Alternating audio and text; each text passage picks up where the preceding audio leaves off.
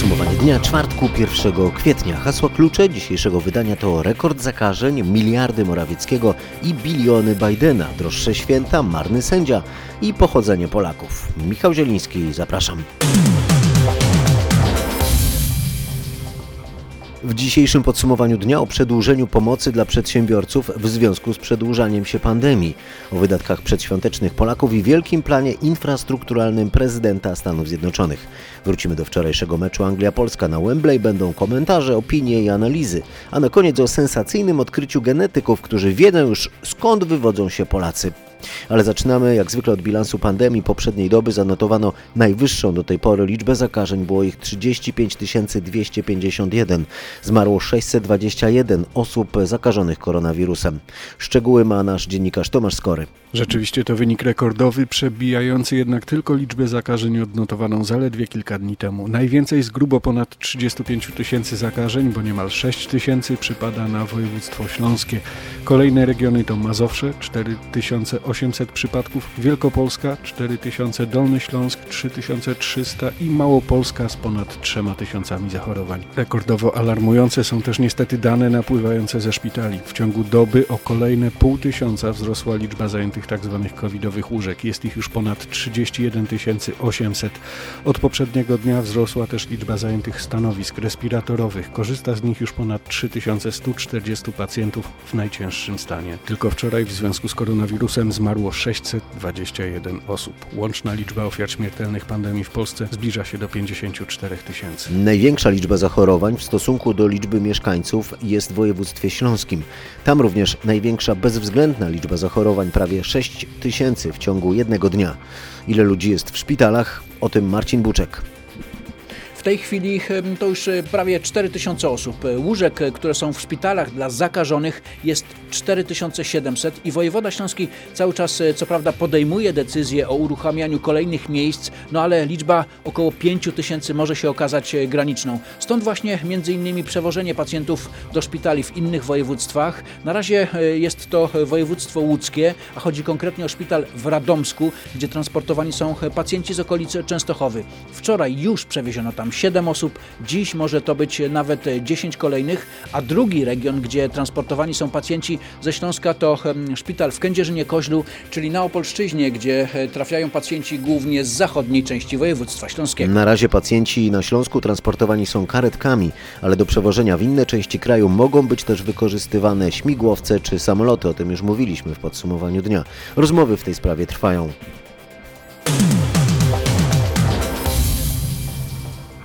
Premier Mateusz Morawiecki zapowiada przedłużenie pomocy finansowej dla zamkniętych branż na kolejne miesiące. Twierdzi, że ma to obowiązywać również po kryzysie tak, żeby gospodarka mogła się odbudowywać. Dziś przedstawiamy pakiet wsparcia przedłużony o kolejny co najmniej ten miesiąc, o, o miesiąc e, na miesiąc kwiecień.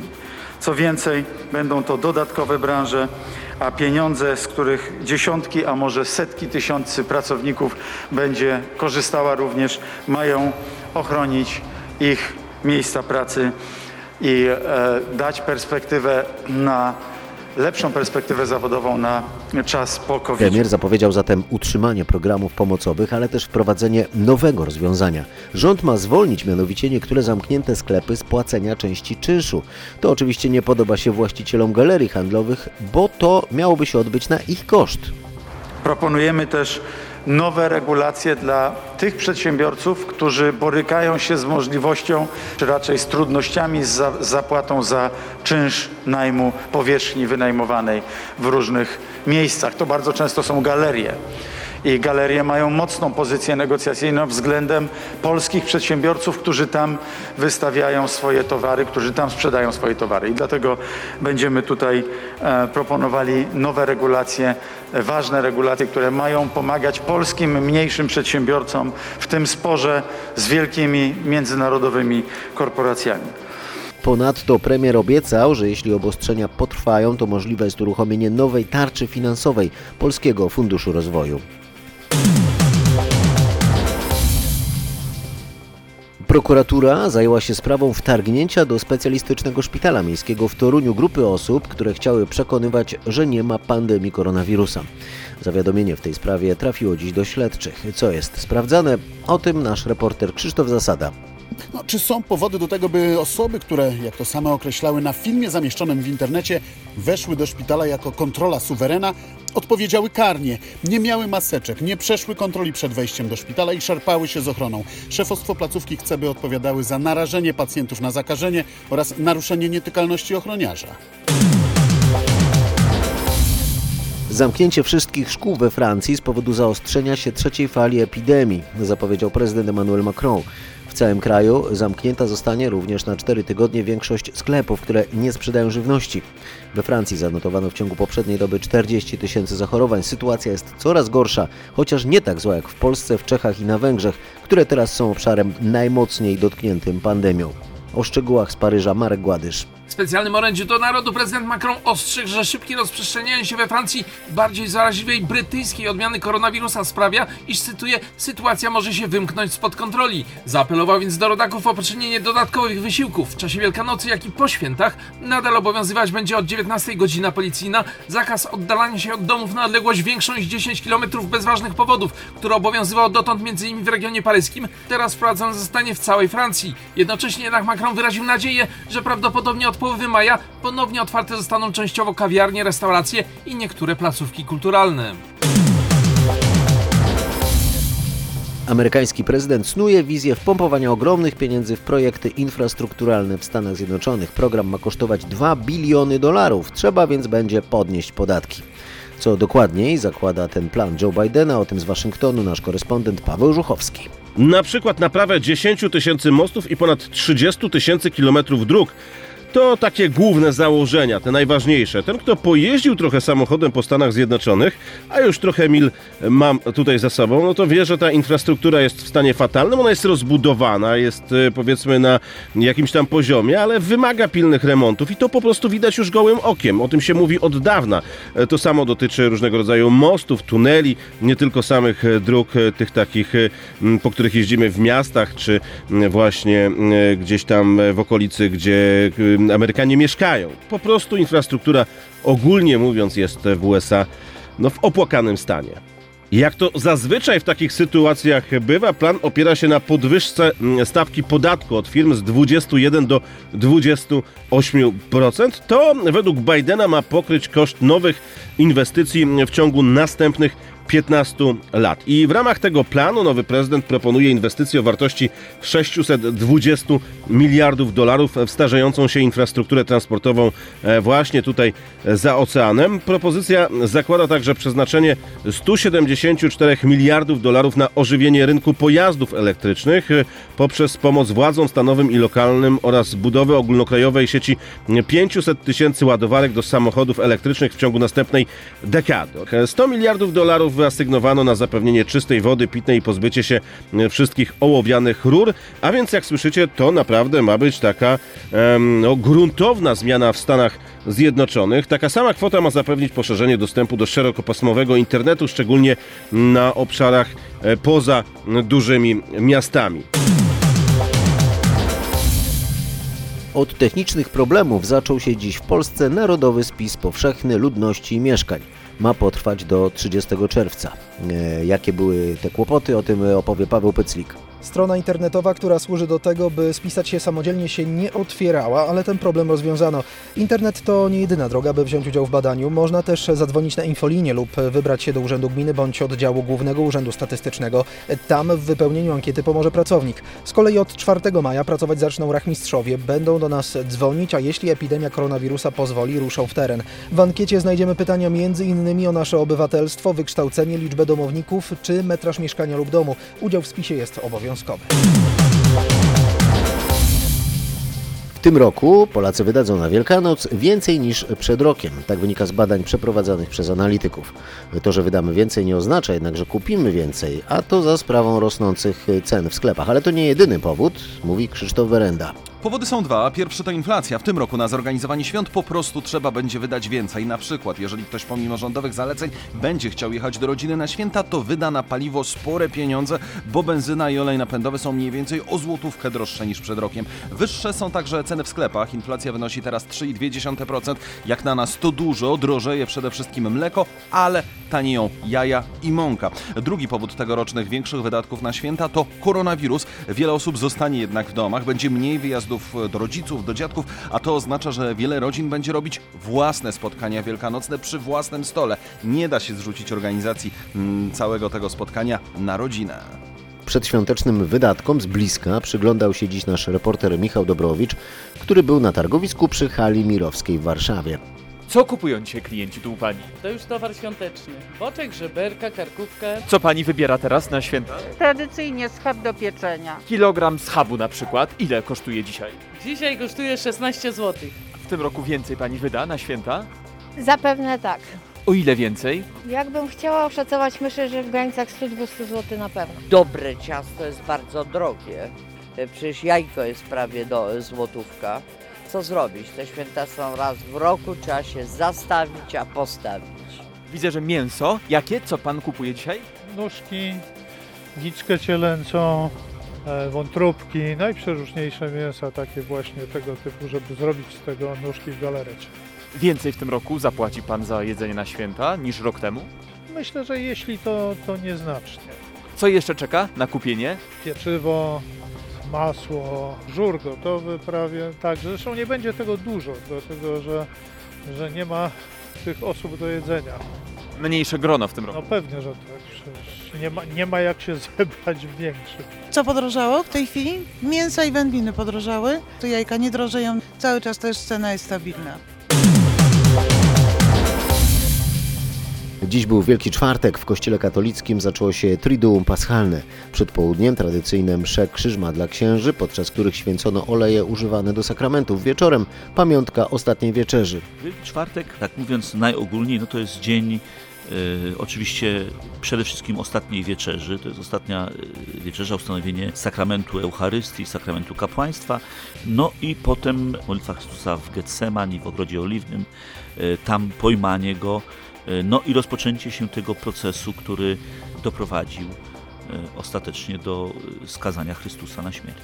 Kiedy Judasz przychodzi z całą kohortą żołnierzy, aby porwać Jezusa, co odpowiedział Jezus? Odpowiedział: Ja jestem. I w tym momencie wszyscy padli na kolana. Dlaczego? Jezus wyraźnie pokazał im swoją władzę, że ma nad nimi władzę, ponieważ ja jestem to jest imię Boga. A więc Jezus pokazał swoją władzę boską. I gdyby chciał, mógłby ich spokojnie, tych upadłych na kolana nagle żołnierzy, e, spokojnie przesunąć i pójść dalej. On się dobrowolnie oddaje tym żołnierzom. On dobrowolnie idzie na mękę. Nikt go nie porywa.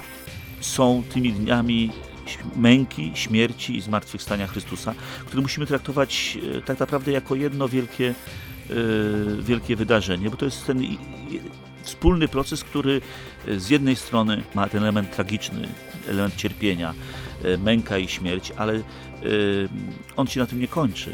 Kończy się na zmartwychwstaniu, czyli na życiu. Mówili ksiądz profesor Marcin Wysocki z Katolickiego Uniwersytetu Lubelskiego oraz proboszcz jednej z lubelskich parafii ksiądz Mirosław Ładniak.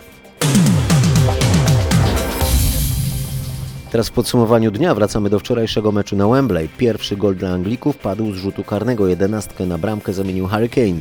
W drugiej połowie wyrównał Jakub Moder. Wynik meczu ustalił Harry Maguire, który wcześniej zagrał ręką we własnym polu karnym. Sędzia nie wychwycił tej sytuacji i nie podyktował rzutu karnego dla Polski. Co na to nasz selekcjoner? Uh, uh, Na tym poziomie gry musi być VAR, dałoby to bardziej prawdziwy obraz gry i pomagało sędziom. Oczywiście Helik nie powinien w ten sposób atakować wślizgiem Sterlinga, zwłaszcza gdy przeciwnik nie zbliżał się do bramki, ale wychodził poza boisko. Potrzebujemy lepszych decyzji, większej koncentracji, by nie dopuszczać do takich sytuacji. Mówił selekcjoner polskiej uh, reprezentacji. Po meczu na Wembley nie tylko trener ma wątpliwości co do decyzji sędziego. Eksperci i kibice dyskutują, czy Sterling faktycznie był faulowany na polskim polu karnym, czy też umiejętnie symulował. Mówi się też o wspomnianym zagraniu ręką. Oczywiście są głosy o tym, że strona przegrana często skarży się na sędziego i dyskutuje z jego decyzjami, ale z drugiej strony chyba coś jest na rzeczy, skoro tak często jest w piłce nożnej pole do dyskusji.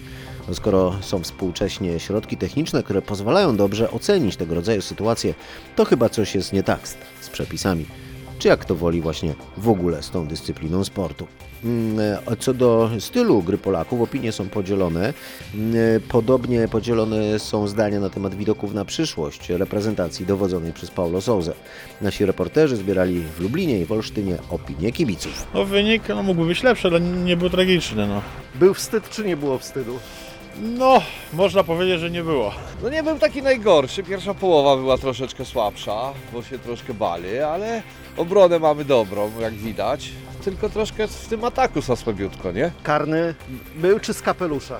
No karny trochę z kapelusza, ale myśmy też mogli karnego dostać, bo ręka była na polu karnym, nie? Karny dla Anglików myślę, że był, ale też był dla Polaków. Gdyby był war, to byłby wynik inny, tak. Druga połowa mi się podobała. Obrona jako tako jeszcze, a, a tak wykańczanie tych wszystkich akcji. Ale ogólnie no wiadomo, jaka drużyna jest nasza, jaka, jacy są Anglicy, nie? To, to, to też nie trzeba porównywać, nie? Cudów się nie spodziewałem, wynik y, odzwierciedla moż- możliwości.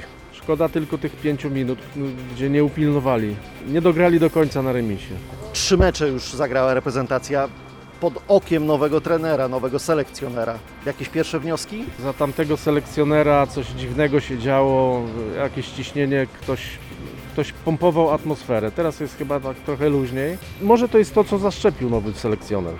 Właśnie optymizm. Trzymamy kciuki, niech chłopaki się starają. No. Polska oddała jeden strzał w meczu, zdołała zremisować i zrobiła nadzieję kibicom na to, że uda się wywieźć korzystny wynik z Wembley, ale niestety gra się do, gra się do końca i straciliśmy tą bramkę po stałym fragmencie gry i troszeczkę żal, że, że nie udało się dowieść tego remisu, ale piłkarsko nie zasłużyliśmy na ten remis, bo byliśmy piłkarsko zdecydowanie słabsi od, od Anglii, ale Anglia też nic, nic wielkiego nie, nie pokazała w tym spotkaniu.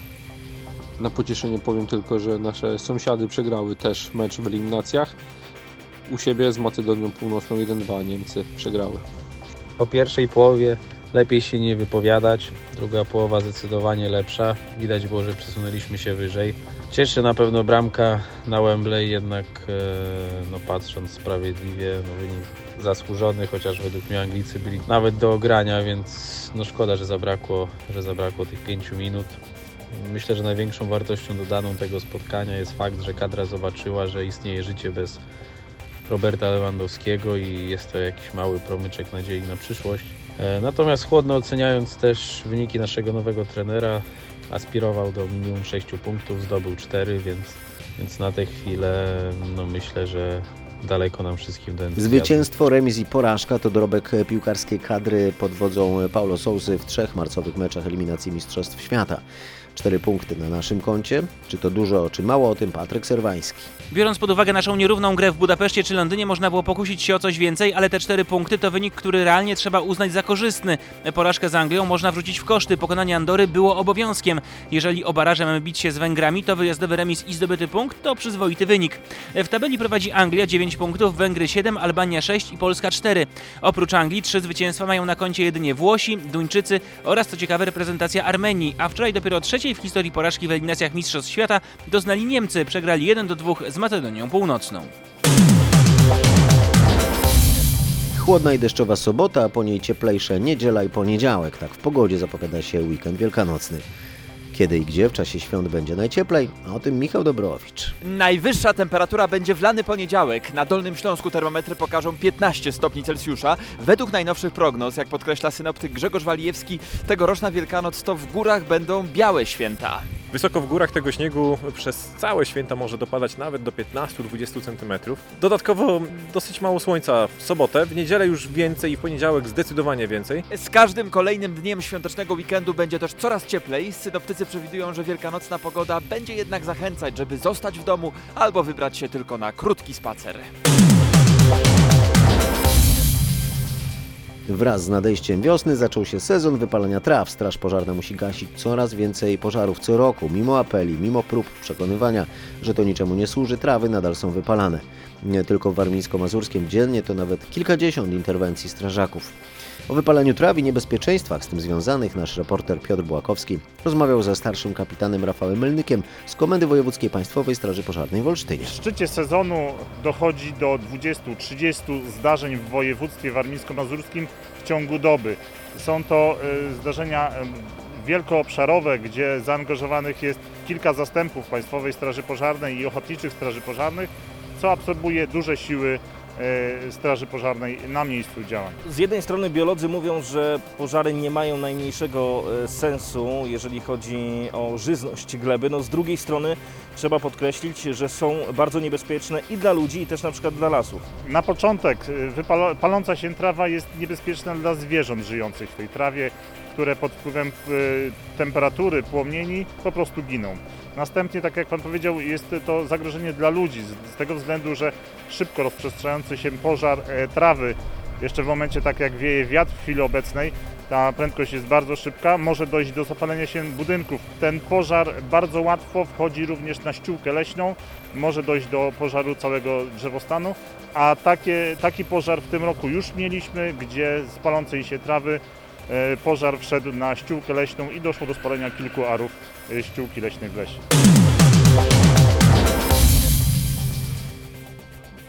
Na koniec podsumowania dnia zapowiadana sensacja z Biobanku Uniwersytetu Łódzkiego. Otóż tamtejsi naukowcy od jakiegoś czasu prowadzą badania kodu genetycznego Polaków. E, Porównują współczesny materiał pobrany od ochotników e, z rozmaitymi próbkami e, historycznymi. I otóż, jak się dowiedziała nieoficjalnie nasza reporterka, na razie te wyniki badań jeszcze nie będą ogłoszone, Polacy pochodzą od Rosjan, Czechów i Niemców. Oficjalnie te badania jeszcze trwają. Rozmawiała o nich z Dominikiem Strapagielem z Biobanku nasza reporterka Magdalena Greiner. Będziemy analizować, jak na przestrzeni ostatniego tysiąclecia zmieniła się nasza populacja genetyczna. W tym będziemy również analizowali mitochondrialne DNA. W przypadku tych badań historycznych to jest materiał z wykopalik sprowadzonych w latach 60. i jest to kolekcja materiałów kostnych, e, która sięga nawet 6000 lat wstecz. Właśnie też w kwietniu kończymy duży projekt, gdzie żeśmy wygenerowali 200 genomów osób z ostatniego tysiąclecia i będziemy dociekać, jak od okresu początku państwowości do czasów dzisiejszych genetycznie żeśmy się zmienili. O ile dzisiejsi Polacy albo historyczni Polacy, gdyż takie badania też prowadzimy, e, są w miarę unikalni w regionie albo podobni do wszystkich tych obszarów, które były zasiedlane e, w historii. To, to po prostu tak udowadniamy metodami nowoczesnej e, genomiki rzeczy, o których archeolodzy, antropolodzy spekulowali od lat, a teraz możemy na to dać twarde dowody, że faktycznie tak było. Te badania już są w dużej mierze zakończone. Myśmy opublikowali analizę blisko 6 tysięcy osób z terenu całego kraju w kontekście mitochondrialnego DNA. Natomiast mamy świadomość, że to jest bardzo ciekawe i jest wiele osób, którzy dociekają z jakiej linii właśnie pochodzą matki albo ojcowie, bo tutaj dwie rzeczy naraz można analizować, więc ja myślę, że będziemy w różnych punktach czasowych dopraszali łodzian, oferując e, taką estymację tej pramatki. Badania trwają, oczywiście pochodzenie od Rosjan, Czechów i Niemców to tylko wymysł na prima aprilis, bo to było podsumowanie dnia 1 kwietnia 2021 roku. Dziękuję za uwagę, pozdrawiam i zapraszam na jutro.